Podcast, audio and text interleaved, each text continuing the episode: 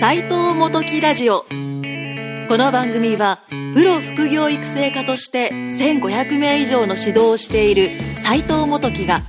借金3000万円のどん底から4年で収入2億円まで駆け上がった方法や思考についてお伝えしていきます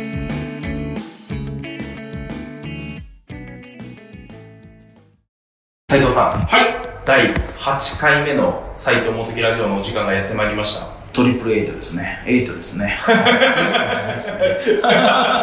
リプル関係ないですね。トリ ブル関プル関係ないですね。関係ないですね。はい。すいません。あの、出だしから崩、崩、崩しました。は OK です。い。はい。今回はですね、はい。あの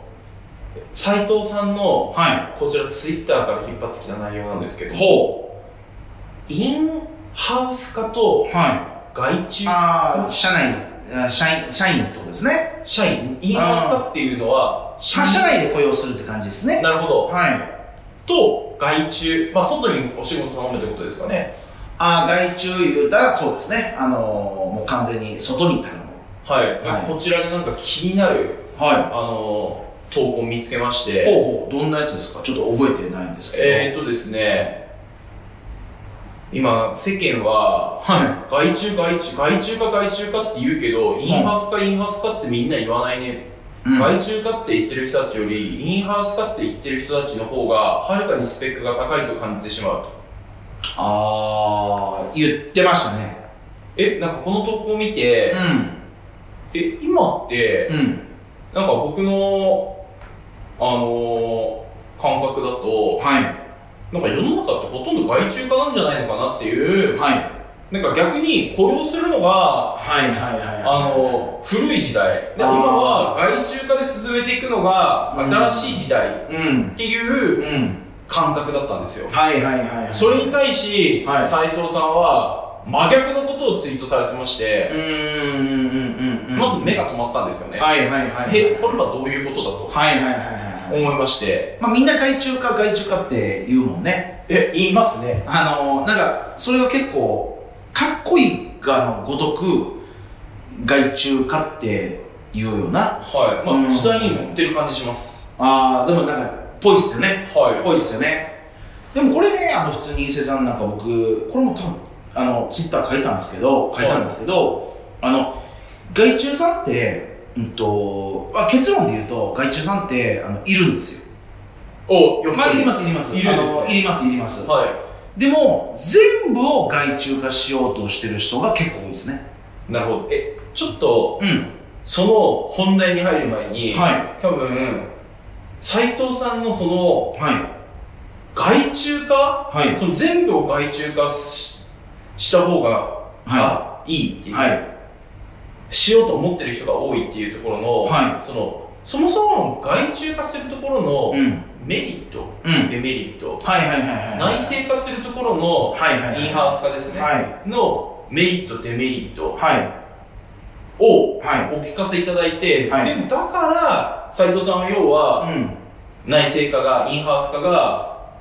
結論うんいいんじゃないのかなっていううん発信をされてるわけじゃないですか、あーまあ、あのそうですね、あのイメージ、まあ、あのもちろん、えーデメリット、メリットを今からお伝えさせてもらうんですけど、はいえっと、まあ、僕が言ったんで、多分、今僕もちょっと見直してるんですけど、は外注か、外注かって言ってる人たちより、社内をあー太くさせていくって言ってる人の方が、スペックが高いと感じてしまうみたいなことを言ったんですね。いああなるほど、はい、だから外注がいいとかインハウスがいいとか、あのーっていう話ではなくて、まあ、基本的にはインハウスって言ってる方がスペックも収入も高いイメージがあるっていう感じですねあじゃあそれははい外注を、の人たちを扱うよりも、社内をやっぱりこうなんか僕の感覚と少し古いっていう感覚をはい、持ってしまうんですけども、はやっぱ社内がこう整備されているうん社長さんの方が、うんだったり会社さんの方が、はい、よりやっぱ伸びやすいってことなんですかあースピード感っていうお話ですねだから、あのー外注化のメリットで言うと、はえー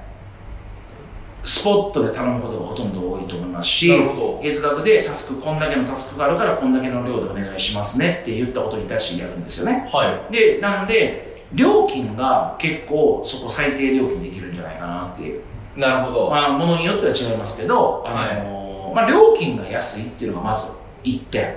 これがメリットですね、はい2点目、えーと、クラウドワークスとかランサーズとかいろいろありますので、はい今すぐに、これがまあ無料で使え、まあ、無料っていうか手数料取られますけど、あの実質ねあの、そんなにお金がかからない状態で、いろんな求人を全国から探せる、要はオンラインで全国の求人を当てるっていうところがやっぱりメリットですよね。なるほど。はい、あの逆に言って、えーインハウス化っていうとやっぱり僕やったら大阪に住んでたら大阪大阪市内に僕住んでるじゃないですか、はい会社があるじゃないですかで大阪市内に住んでる人じゃないと来れないですよねえ、確かにそうですね。あの北海道の人は来れないですよねあのインハウスだとの、通うわけです。あ通うのは無理じゃないですか、はい奈良県も結構きついじゃないですか厳しいですね広島も厳しいですよねはっていう意味で言うと、あーオンライン、外注化の、オンラインで外注化する人っていうのは、基本的には全国で、えーいい人たちが、それのプロフェッショナルたちがおるっていうのがメリットですね。い。なるほど。で、デメリットで言うと、えーすぐ見つかるんですけど、やっぱりいい人ってすぐ仕事をいっぱい受けるんですよ、やっぱり。その人もビジネスでやってますから。あ、外注化の人外注やってくれてる人たちって、やっぱ外注でご飯食べてるので、そうですね。まあ、一軒だけで食ってるわけじゃ多分ないと思いますので、あ、まあ、それそうですね。いろいんなとろこかんな仕ら事を受けてやってると思うん受でけすてやっね。てますよね。で、基本多分あの、そういう人たちって案件を結構受けてると思うんですよ。はい。ってことは、基本的に納期がめちゃくちゃ遅いですね。あー、なるほど。はい。だから、あの、仕事は受けてくれるけども、はい。順番待ち状況が落ちてるあーもう交通渋滞が起きてる感じですね。まあ、すごいこれで分かりやすく言うと、うーんウェブデザイナーとか動画編集とか、まあ、いろいろあるじゃないですか。はいで、1個で絶対食えないので、はまあ頼んだら確かにクオリティまあクオリティまあ普通でい。はい。値段も適正だからすごいみんな殺到するんですけどはい。あのこれぶっちゃけて裏話で言うと、はいうーん例えば動画編集で言うと、はい。えー、1日あ違う違う違う違うあのじゃあ1週間かかりますって言って動画編集1週間後に出来上がってくるやつって、は基本的に、えっと、社内でおったら、えー、大体、まあ、遅くても6時間から8時間でおりますね。い。えはい。もう7倍違いますね、スピードあ、外注さんに頼むと、は。はい。 1週間かかる、はい。あ YouTube の動画の編集ああ、例えば YouTube もいいですね、本当いいに。ですねああ、YouTube だとすごい分かりやすいんじゃないですか。10分から15分の、えー、ものにテロップ入れて、えー、編集カットですね、あの、はあのするだけですね。はいはい。これだと大体ランサーズだと1週間から、まあ、5日、早くて5日。早くて5日、まあ、平均1週まあ、1間週間ですね。かかるところが、はい、うちの社内だと、えっと、1日で絶対出来上がりますね。もう確実に。あでもこれって結構圧倒的な差ありますねもう圧倒的ですよね。7倍速度が違うってことは、あの、もうやばいっすよね。あーじゃあインハウス化のメリットとしては早いっていうのがまずメリットとしてあるってことですかあ、もう早いですね。なるほどはい。早いです。あー YouTube とかそうですもんね細かくコンスタントに出していかないといけないですもんねそう、YouTube 出してる人と絶対インハウスしてるじゃないですか。みんな外注化してないはずなんですよ、絶対。はい。確かにそうですねあの、ししっかりやってる YouTube は絶対そうですよね。毎日出さないといけないもう毎日出さなきゃいけない。こんなの、外注。まあ、うん逆に言うと、でも、専属の外注さんは OK ですね。ああもう自分の会社のためだけに動いてくれる人、はいそのくらい単価高いですけどね。なそうですよね、うんってなると、逆に言うと、まあ、雇っちゃう方がいいんじゃないのっていう人もいますし、いや、はいそのスペック持ってたら、全然あのいいよっていう人もいますけど、これって結構高度なレベルの話なので、はいまあ、あんまり参考にはならないかなって、例えば僕らでも、やっぱそういう人いますよね。あー専属外注みたいなのいます。あいらっしゃるんですねでも高いですね。あでも斉藤さんの会社は内製化、インハウス化もしてるのに、うん外注さんもうん。使われてるんでまあ、だから掛け算ですよね。もう両方ですよね。すなるほど、はい。あなるほど斉藤さんも両方使うけどいだから世の中は外注が一択で、あーその考え方しか持ってないのそうそうそうそうがそう問題だよってことをあこそうのですツイートは言いたかったとかああ、本当そうですね。なるほど僕勘違いしてましたあ外注外注化じゃないからもう内製化だからみたいないやでも、いインハウス化してる人って、絶対逆、逆に言うと、インハウス化してる人たちって、うんと、外注が絶対してますね。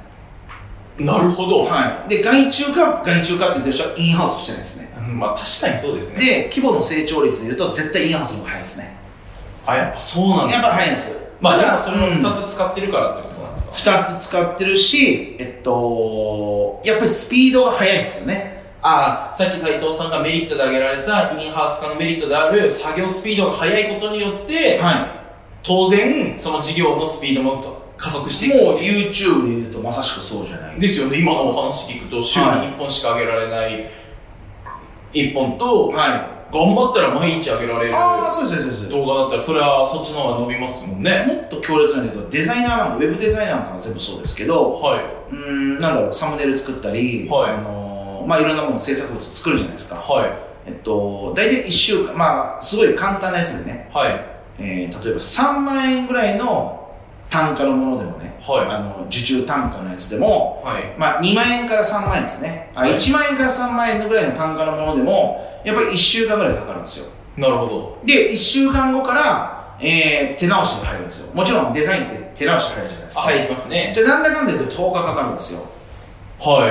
かかるんですね。いなんかかかるイメージがありますはい。これって、ウェブデザイナー、まあ、うちもいますけど、これ、社内にいると3時間落ちますから。え3時間です。三万円1万円から3万円のお仕事ははい。もしも社内さん社内にウはいェブデザイナーさんがいてすぐ頼めたら、はい3時間3時間ですね。で、まあ、手直し入れて5時間じゃないですか。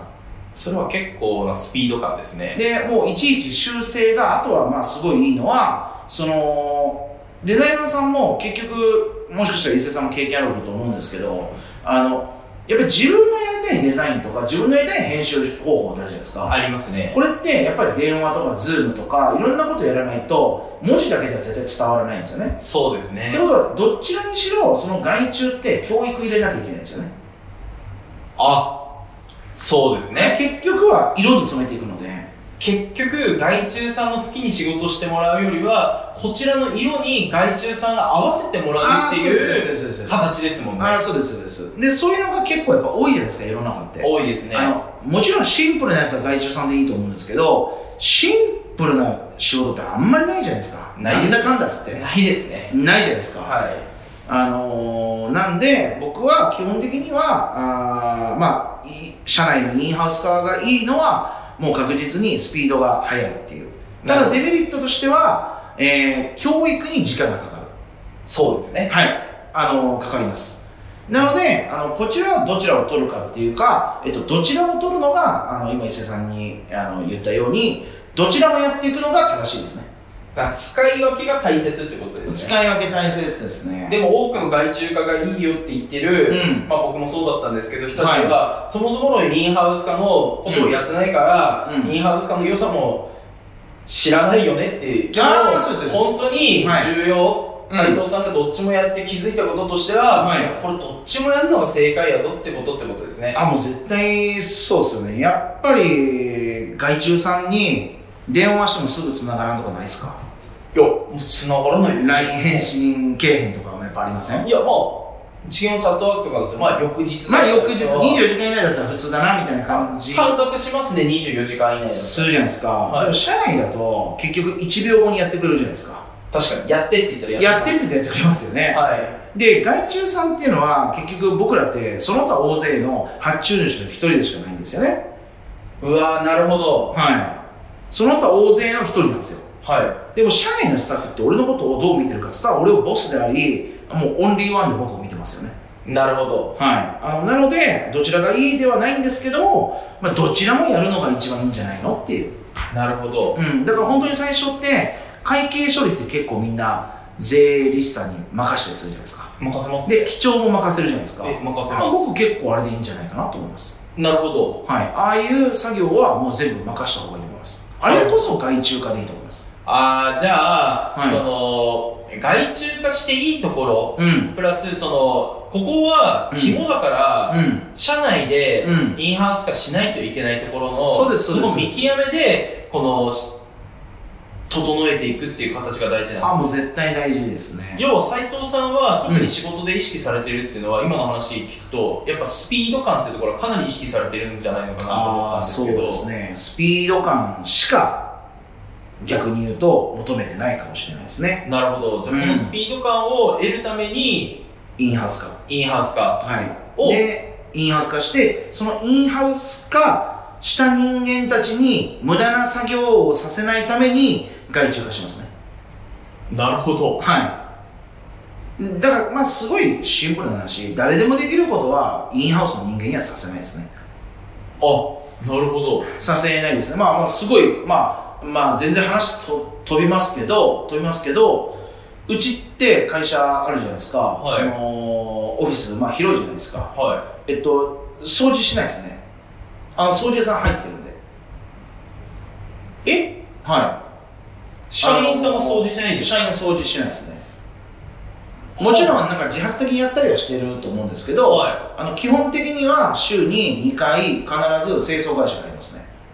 え、清掃会社がし会社を掃除してるんですかはい。え、でも逆にそうじゃないですか。ゴミとか片付けるのに、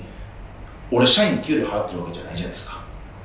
いや、まあ言われてみたらそうですけど。はい、それやる時間あったら生産性の高い仕事をしてもらいたいのでそれはその業者のプロに頼みますよねあー、なるほど。うわ、結構徹底的なんですね。あ結構そこは僕はもうあの徹底的にお金かけてやりますねなんか、頼んじゃいそうじゃないですか。ああ頼みやますよねはい。ちょっとこのゴミ出してきてとか、あ、いや今日ここのテーブル拭いといてとか、なんかちょっと頼みがちじゃないですか。はいまあそれでこう1時間とか、やっぱ普通になんかかかっちゃう印象あるんですけど。ああでもかかっちゃうし結構適当じゃないですかあそうですね。でもプロに頼むとしっかりやってくれますよねあー、なるほど。はいあのもちろん費用はかかりますけどその間のそのスタッフインハウスのスタッフが生むすあの生産性とか利益の方が僕は大事なんじゃないかなまとあ思い確まかにすその生産性の、を